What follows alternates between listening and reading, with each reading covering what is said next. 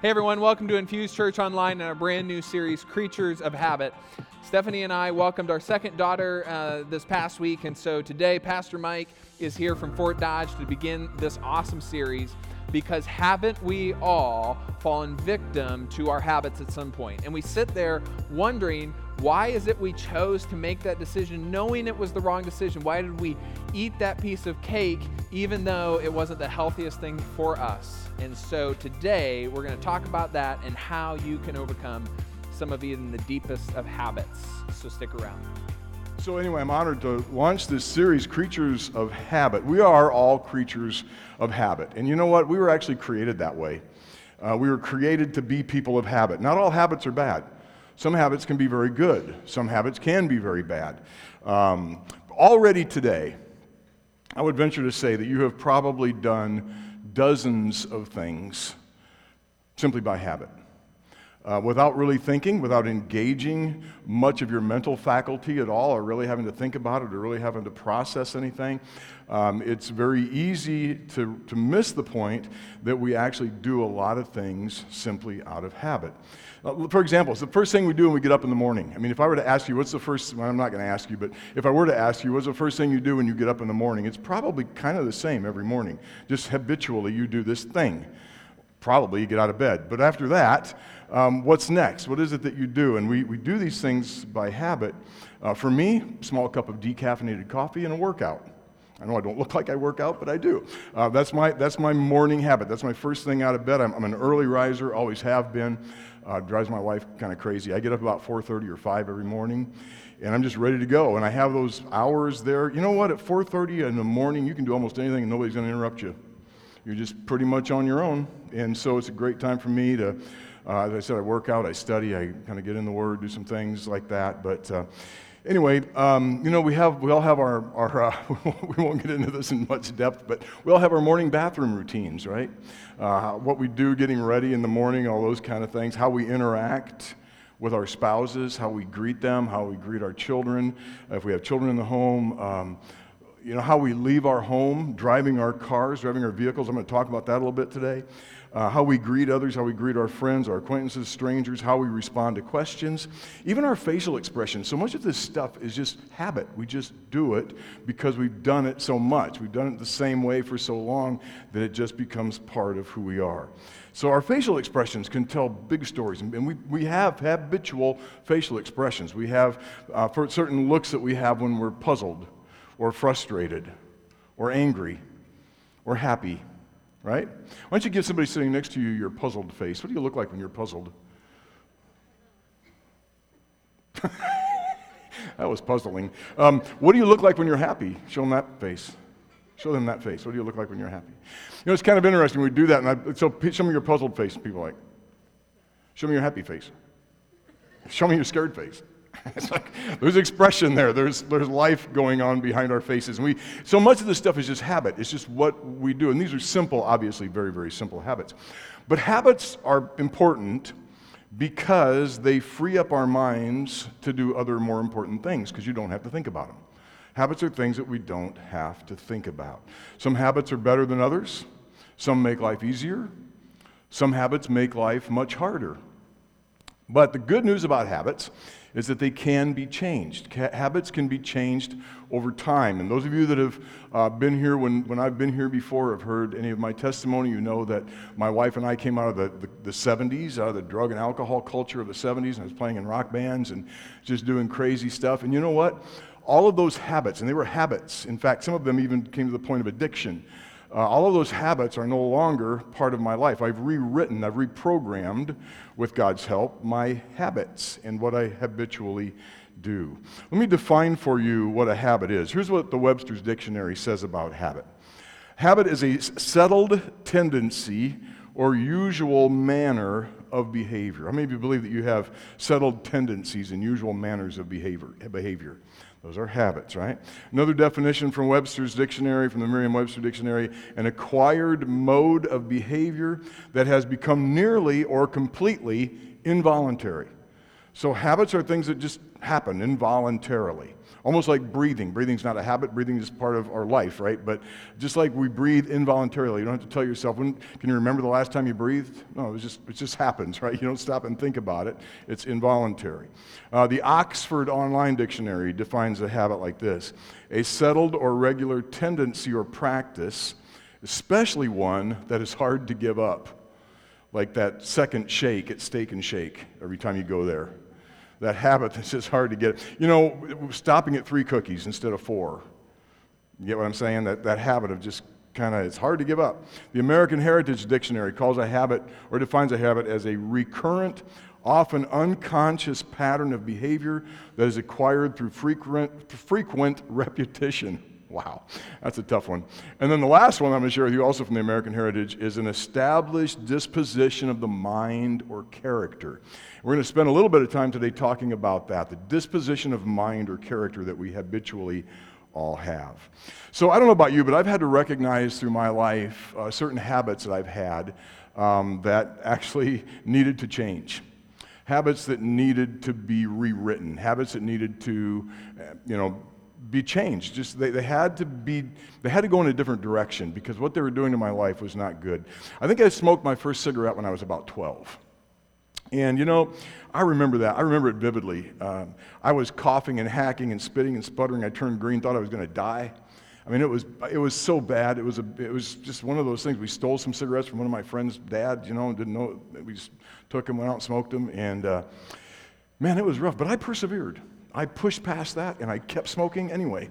And I kept smoking until when I quit at the age of 23, I was smoking almost three packs a day. That's almost 60 cigarettes a day. It's inconceivable to my mind now to think about that. It had become a habit. I had tried to quit that habit many times, and I didn't just smoke cigarettes. I don't know if they even make these anymore. I know they still make the camel straights, no filters, you know.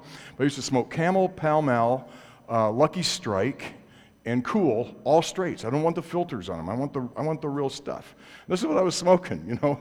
Um, and so, I mean, I can, eas- I can easily say if I hadn't have quit smoking 40 years ago, I would be dead by now. My lungs would have given up a long time ago.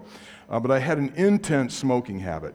I didn't think about it, I just did it. You know what? When I quit smoking, uh, I was a truck driver at the time, and uh, I was delivering concrete products, not like over the road, but just local in a local area throughout north, north central Iowa.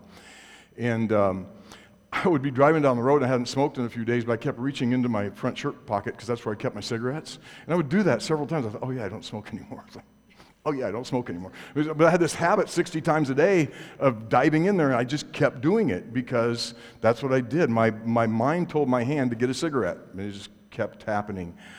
Um, don't really know when I started drinking exactly. I started drinking beer. I went to rum, drank a lot of rum, started smoking pot in the summer between uh, eighth and ninth grade. And uh, the last year of high school, I was smoking pot almost on a daily basis. I was uh, doing acid, probably LSD acid, not the battery acid, but uh, a couple of times a week I was doing that. My list of bad habits had gotten quite long. Obviously, my bad habits included drugs, alcohol, cigarettes, lying, cussing profusely. I tell people when I, when I gave my life to Christ and trans- transformation took place, it took me half as long to say things because I didn't use so many words. Anyway, um, lust, all these, all these habits that just became part of my life, and I tried to quit uh, many of those habits a lot of times, but the pull was always too great. And as I said, about the age of 23, I found freedom from all of those habits by making a, a commitment of my life to Christ and asking Him to make changes. I'll never forget the day that I prayed. So you can imagine, this is my life, right? I'm, I'm, a, I'm really addicted. I have all these bad habits. I'm addicted to all this stuff. And I'll never forget the day that I prayed, God, if I'm doing anything you don't like, you're going to have to take away the desire. I mean, if I'm doing anything, just in case. You know, I don't know.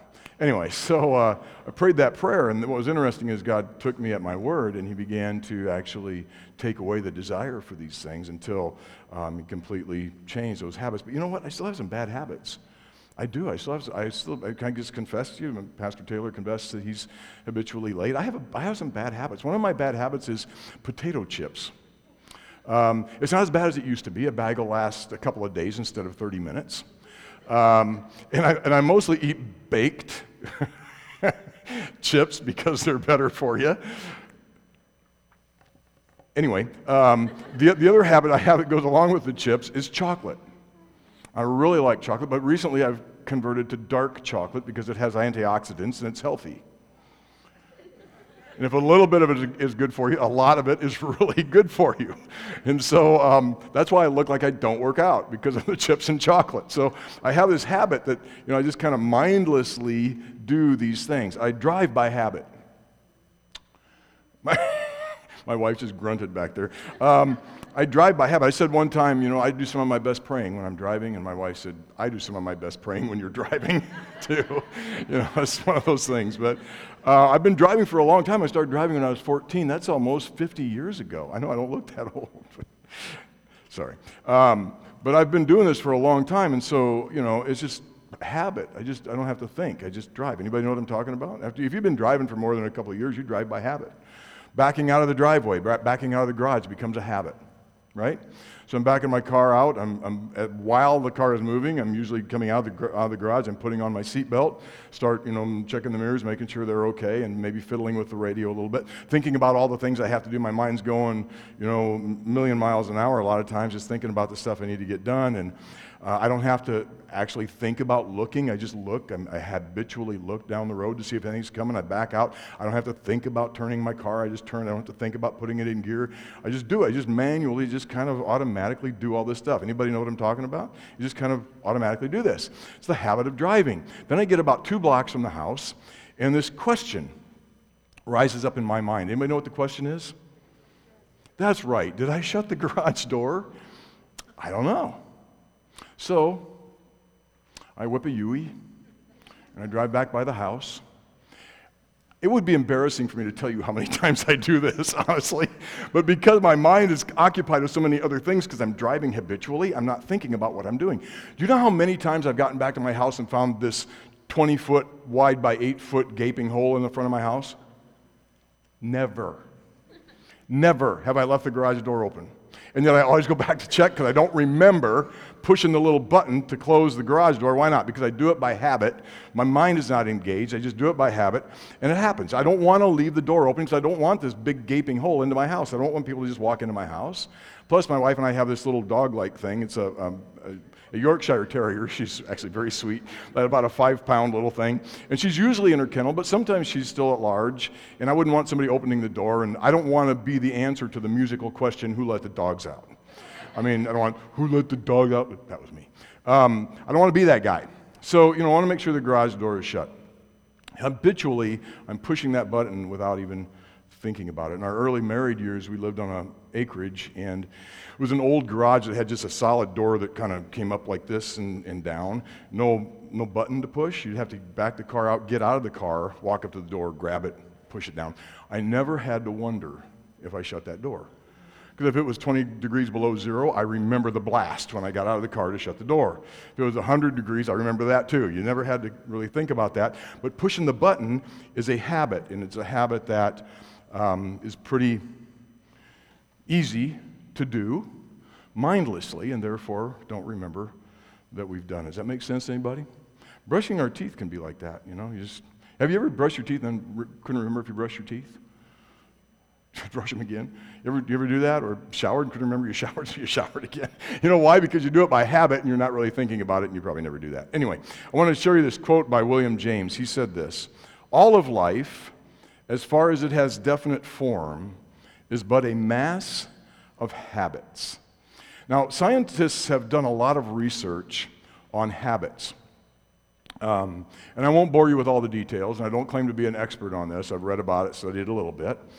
Uh, but basically, there's a part of the brain that is dedicated to storing habit neurological loops, storing habits and the cycles that habits create. It's called the basal ganglia. And it's this little part down here, just a bunch of fiber that sits in, kind of inside the brain, near the lower part of the brain, near the, the stem cell, evidently. And it, it sits there. Um, and it, it's just, uh, just a bunch of little fibers that stores habits and also reinforces the habits that we already have. It automatically engages our body to perform even very complex functions effortlessly and mindlessly. Thank you, basal ganglia. He does us a great service because he frees up our mind to do other things, which is important. Talk about that in a second. Check out this quote from um, Charles Duhigg. He says this 40%, everybody say 40%. I heard about three of you. Let's say it again 40%. 40% of your actions are not conscious decisions, but habits. So, habits are a big part of your life. And a lot of the time, you don't even notice it. So, we do a lot of stuff habitually.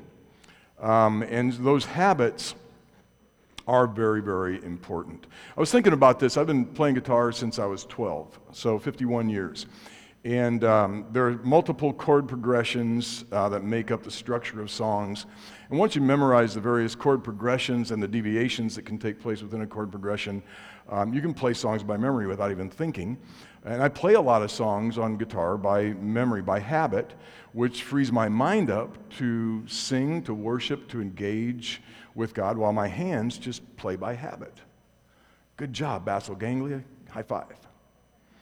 Um, so, science has discovered that there's this thing called the neurological loop. Now, that's a fun phrase. Everybody say that with me neurological loop. Beautiful.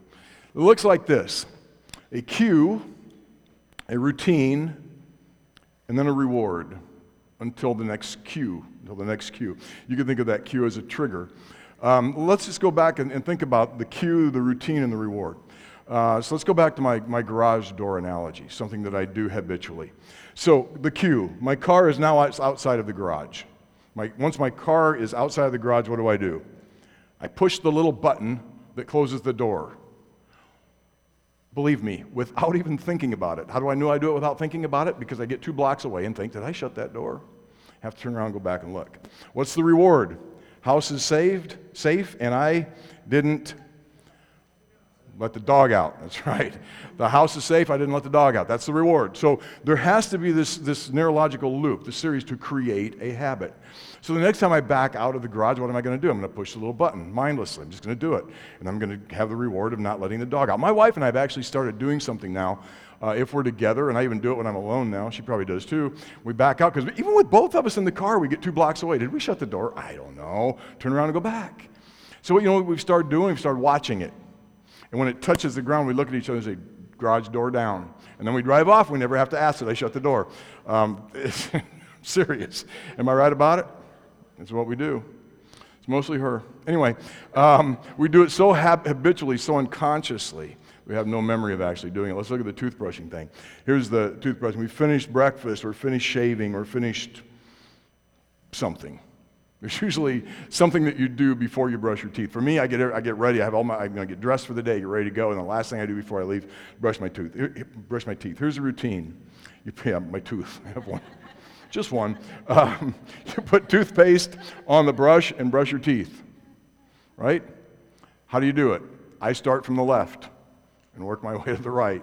How do you do it? Doesn't matter. So you have a routine. You brush your, you brush your teeth, the reward, mm, clean feeling mouth, ready for the day, right? It's a habit. It's a cue, a routine, and a reward. Um, so you don't really think about, did you ever really think about brushing your teeth when you're brushing your teeth? I mean, you're thinking about a million other things while you're brushing your teeth because you do it habitually. So, what does that have to do with our lives? Well, actually, a lot, because about 40% of what we do, we do by habit. How many of those habits are habits that are taking our life in a direction or using up time, energy, money, uh, space that they actually shouldn't be in our lives? And so it's a question. Um, I, my, let's look at my current bad habit. I don't have a slide for this. Um, a little too personal, but let's look at my current bad habit of, uh, of chips and chocolate. I feel snacky. I mean, I, I feel like snacking on something. I want to eat something. Or maybe I'm just bored. I got to figure out what's my cue? What's happening here? What, is, what am I looking for? Am I just snacky or am I bored? I don't know. But I eat. And so what do I do? I get chips or chocolate or both. They're good together. And I eat. And then the reward, so that so the cue is I want to eat, I want to snack on something. The routine is I get chips and chocolate and I snack. And then the reward is I'm no longer snacky for a while. Right? And then the cue kicks in again and off we go again. Now, I could change the routine and eat broccoli, but I don't like broccoli. I like chips and chocolate. So I'm not going to spend a lot of time uh, creating a new routine for something that I don't like. Um, you know, maybe I could find something else to replace that. And I'm going to work on that. I'll give you a report next week on how that's going. Don't expect a lot. Um, so maybe we, maybe it's something more serious. Maybe we engage in gossip at work. We don't really want to, but it just seems like we can't help ourselves. We get around the water cooler or whatever, and what happens? We have a cue. Um, so what's the cue? Well, we hear, because would it be possible to go back to that neurological loop, the cue, routine, and reward slide for a second? Perfect. Thank you so much. So we have the cue. What's the cue? Well, maybe we hear some other people gossiping, or we hear we just come come across somebody who's talking about something, and then what's the routine? Well, we um, engage in that gossip with them. We have something to contribute as well. And so we engage in the gossip as well. And then what's the reward? Well, the reward is we feel like we fit in with others. We feel like we're part of the gang. We feel like um, we have something in common with these folks that we have just been gossiping with. But at the same time, we also feel a little unhappy with ourselves that we engaged in gossip again. Anybody know what I'm talking about? So why do we do it? Because we're caught in a neurological loop. It becomes habit. It just becomes habit. In fact, you know, I might even ask you on a day that you did this a dozen times, did you gossip today? You said, no, I didn't do any gossip today. Because we do it so habitually, we don't even realize actually that we're doing it. So, what's the craving? What is the reward? Is it a distraction from the day to day stuff? Is it just a change of routine that we want? Are we wanting to be part of the group? Is that what it is? Is it just part of our communal instincts kicking in? I got to be part of the tribe here. I got to fit in with my, with my group here. Or what exactly is it? So, let me kind of shift gears a little bit. God obviously knows the power of habit. He created the basal ganglia. He knows what it does, He knows how it works, and He knows that it can be our friend because it frees our mind up to do other things. But He also knows that it can be a challenge for us because some of the habits that we humans create are not the best habits. I shared with you a lot of habits that I had as a younger man, and those were not good habits. So God knows about the, the power of habit, and He desires that we would have good habits that lead to productive lives.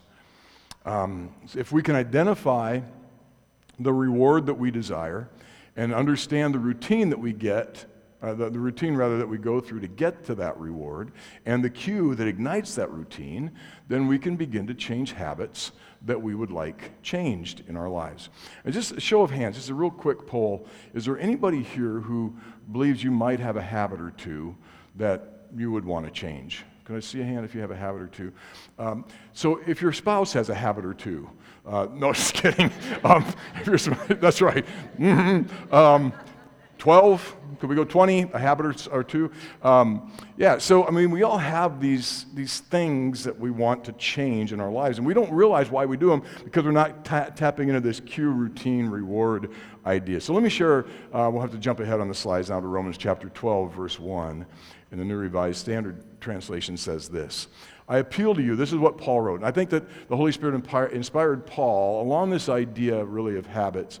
He says, I appeal to you, therefore, brothers and sisters, by the mercies of God, to present your bodies as living sacrifices, holy and acceptable to God, which is your spiritual worship. Do not be conformed to this world. Check this out. But be transformed by the renewing of your minds, so that you may discern what is the will of God, what is good and acceptable and perfect. Remember, one of the definitions we talked about um, with the word habit is an established disposition of mind or character.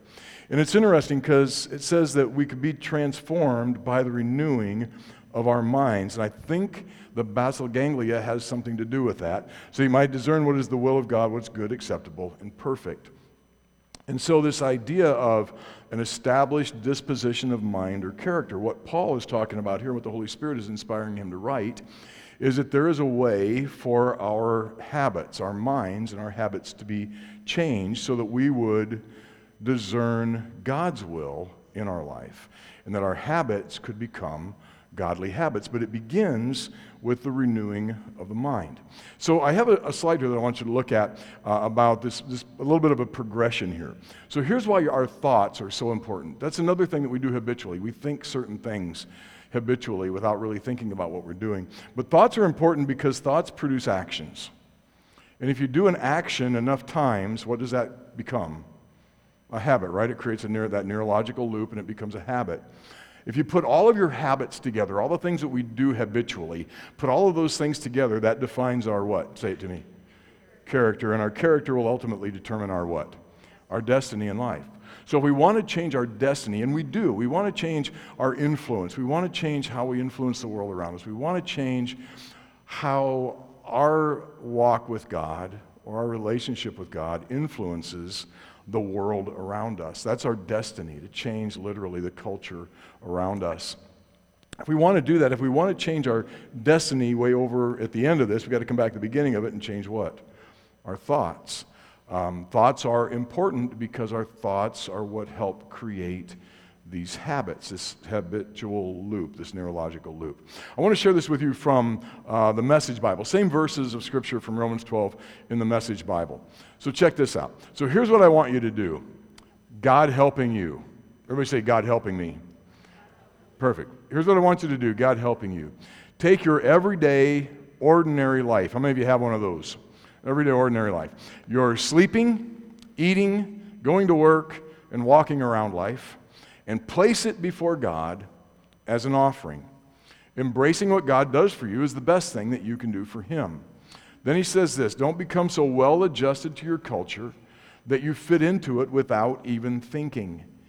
Without even thinking. That you fit into it, what else can we say there? That you fit into it habitually right? Because when we do habits, we're not really thinking about what we're doing. Our mind's freed up to do other things. So he's really saying here don't become so well adjusted to your culture that you just have the habit of fitting into it. Following along with the gossip at the water cooler or the political talk, you know, that everybody wants to bring up that really does nothing to really help anybody. And all this stuff, all this stuff that we habitually engage in within our broken culture. Instead, he says, fix your attention on God. Start focusing your thoughts, your mind on God, because that will help to renew and change us. And then he says it that way you'll be changed from the inside out. Readily recognize what he wants from you and quickly respond to it.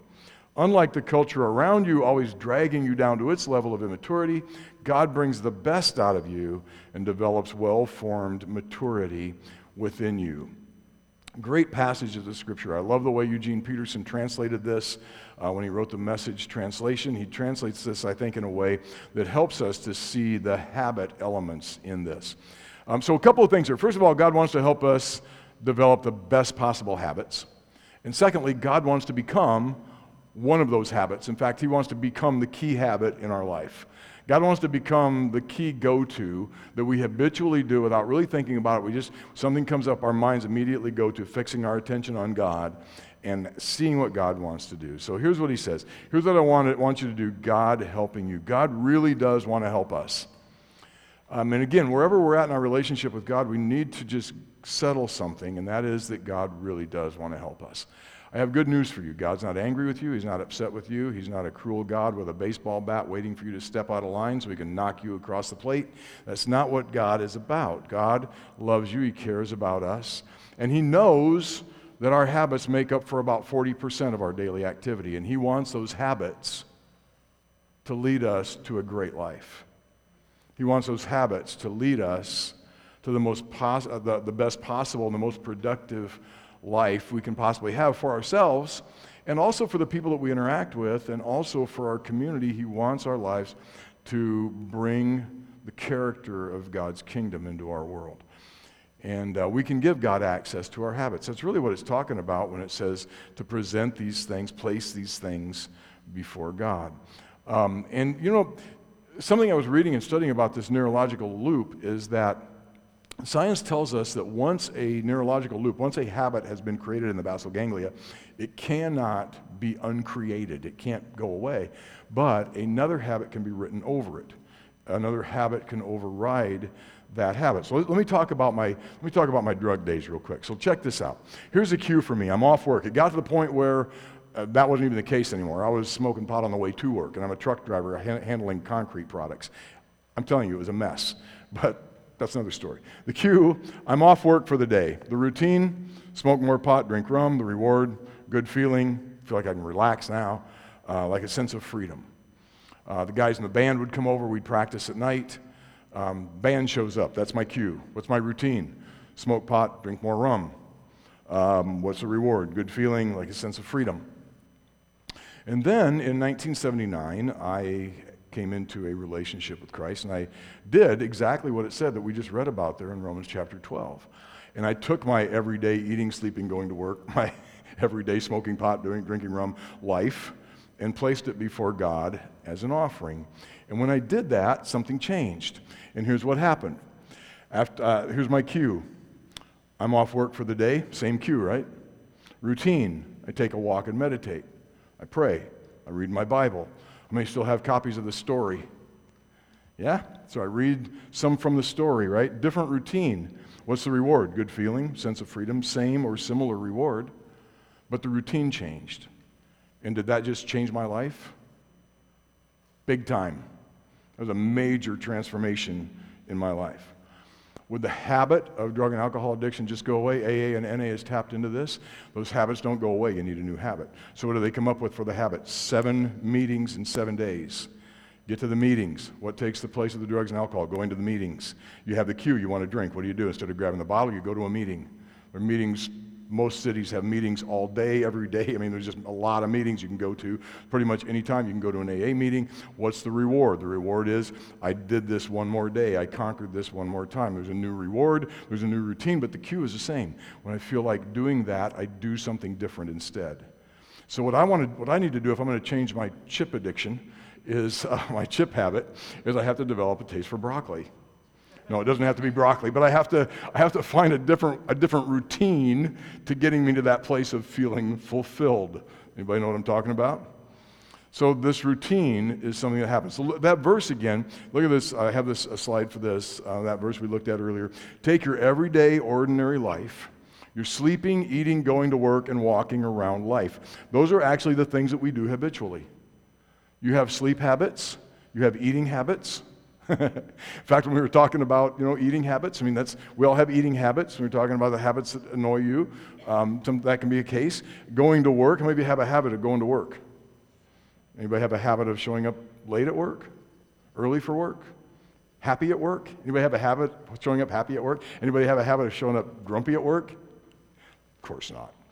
Um, so we have this, this going to work life, this walking around life. What does that mean? Just living our lives, life right? All the things we do habitually, and place it before God as an offering. God wants to help us. We already established that. Here's what I want you to do God helping you, right? It's that verse.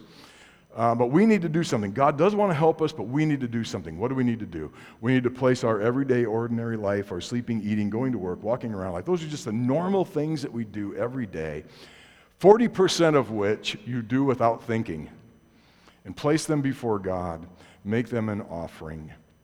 In effect, set our habits before God. We all have habits. In our everyday, ordinary, sleeping, eating, going to work, and walking around life, that really do need to be adjusted. Whether we recognize it yet or not, we all have habits that need to be adjusted. And the people closest to you know what those habits are for you. That's supposed to be funny. Anyway, um, but we all have these habits that need to be adjusted. Maybe it's that daily chocolate shake at Steak and Shake.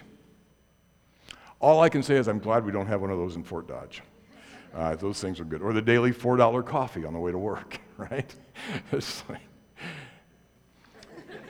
or even the habit, some people have the habit of buying a new vehicle every 12 to 14 months. Uh, and, and, it's a habit. It's like, oh, new models are out, something triggers, a cue triggers. What's the routine?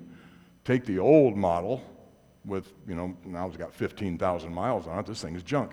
Take it to the dealership and trade it in for one that doesn't have any miles on it, right?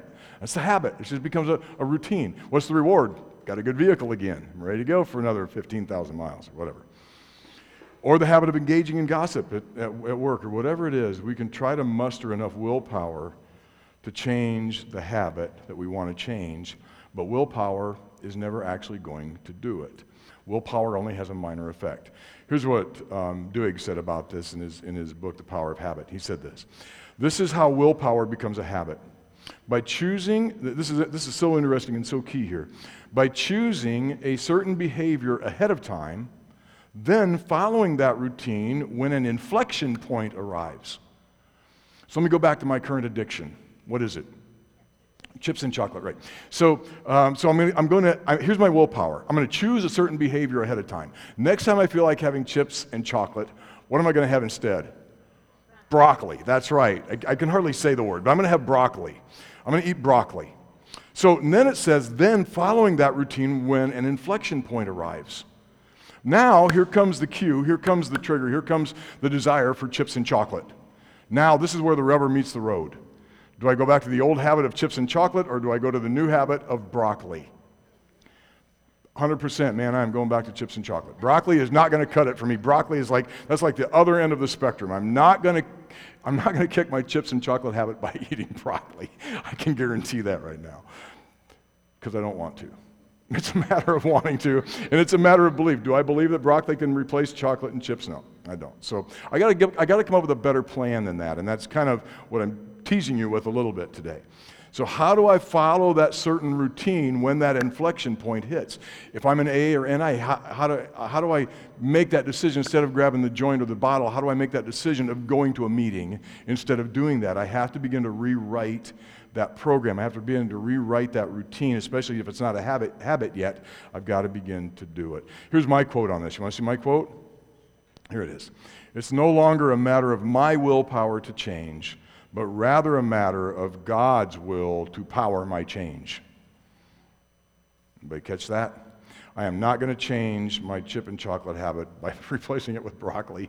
I need to ask God to help me. And I, I, I'm actually doing that. That God, you set me free from drugs and alcohol. You can set me free from chips and chocolate. Problem is, I like them. And I have to begin to change the way I think because my thoughts create actions my actions become habits. My, my habits become character. I'm now the character of a chipaholic. And the character determines my destiny. If I'm ever going to get free from that, that's what I need to do. Wherever we are in our relationship with God, He wants to help us.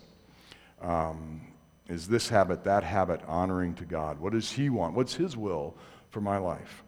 In helping me live my best possible life? Or is it stealing something from me? Is, is my, are my habits stealing from me? Could my habits be stealing time, money, energy? Could my habits actually be stealing relationships, peace, my reputation? I found this with smoking, that smoking was stealing my time. It takes a lot of time to smoke 60 cigarettes a day. And you don't have a lot, you don't have time for other things when you're doing that. Um, and also, it took my money. You know, back then, back when I quit in 1979, I think they were like, you know, like 45 cents a pack. I was just in the store the other day and I just I was looking to see behind the counter if they still sell camel straights. And I saw them. $9.06. That's a lot of money. I'd have been smoking, what, $27 worth of cigarettes a day. It was stealing my time, it was stealing my money, it was stealing my health, it was stealing my energy. I knew it was a habit I had to give up. I conquered that habit with God's help, and I will conquer my chip and chocolate habit with God's help as well. Um, I'm very close to rewriting that routine. I'm just not sure how I'm going to do it yet. So here's the question What's yours? What's that, what's that thing that is happening in your life, that habit that God wants to help you rewrite beginning during this series, perhaps? I don't know how long Pastor Taylor is planning to do this series, but however long this series is going to be, is there a habit that you could rewrite during this series? I won't ask you about your habit. I won't ask you to go public with it. I'm doing that, but I won't ask you to do the same. But I am going to have uh, somebody's going to come along and hand you a card right now that looks like this. It's just a little card. It's just a little card stock thing. Not a big deal. It just says a habit I want to change. So if I were to fill this out for me today, what would I put up there? Right, chips and chocolate, so that I actually begin to look like I do work out. Um, anyway, chips and chocolate is what I put up here. And uh, then, I, then I'd start thinking about what's my cue? And I'm not going to figure this out today. I'm not even going to figure this out probably in a week. But I start asking myself, what's my cue? When is it that I go to this habit?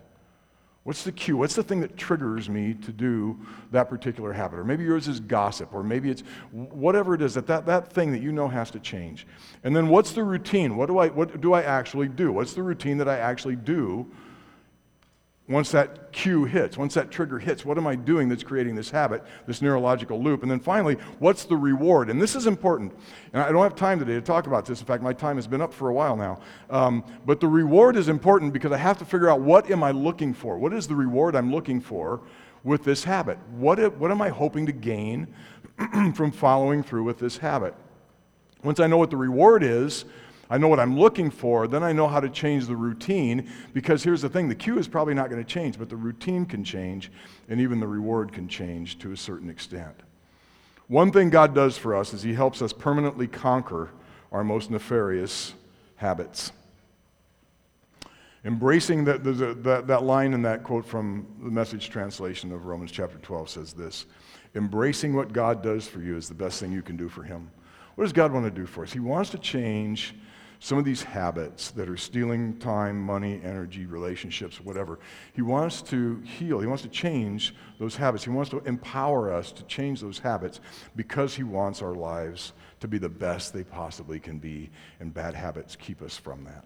I want to pray for you. And this week, as you have this, and think about a new habit, think about you know how that might work out. And I'm not, I'm not saying we, we conquer this and we all come back next week with our cards completely filled out and we have a brand new habit, but let's start the process, shall we? Let's begin the process together and let's see how this goes over the next few weeks. Let me pray for you. Father, we are thankful for the opportunity today to be with you and with one another. Uh, and we thank you for how you've created our, our lives, our bodies, that, that we are wondrous, wonderfully and miraculously constructed. We thank you for such a small thing as the basal ganglia that allows us to have habits that frees up our minds to do other things. And Lord, in the process of that, we ask that you would help us to identify those habits in our lives that are stealing from us, that are uh, robbing us of relationships, time, money, that are somehow perhaps even hurting our reputation.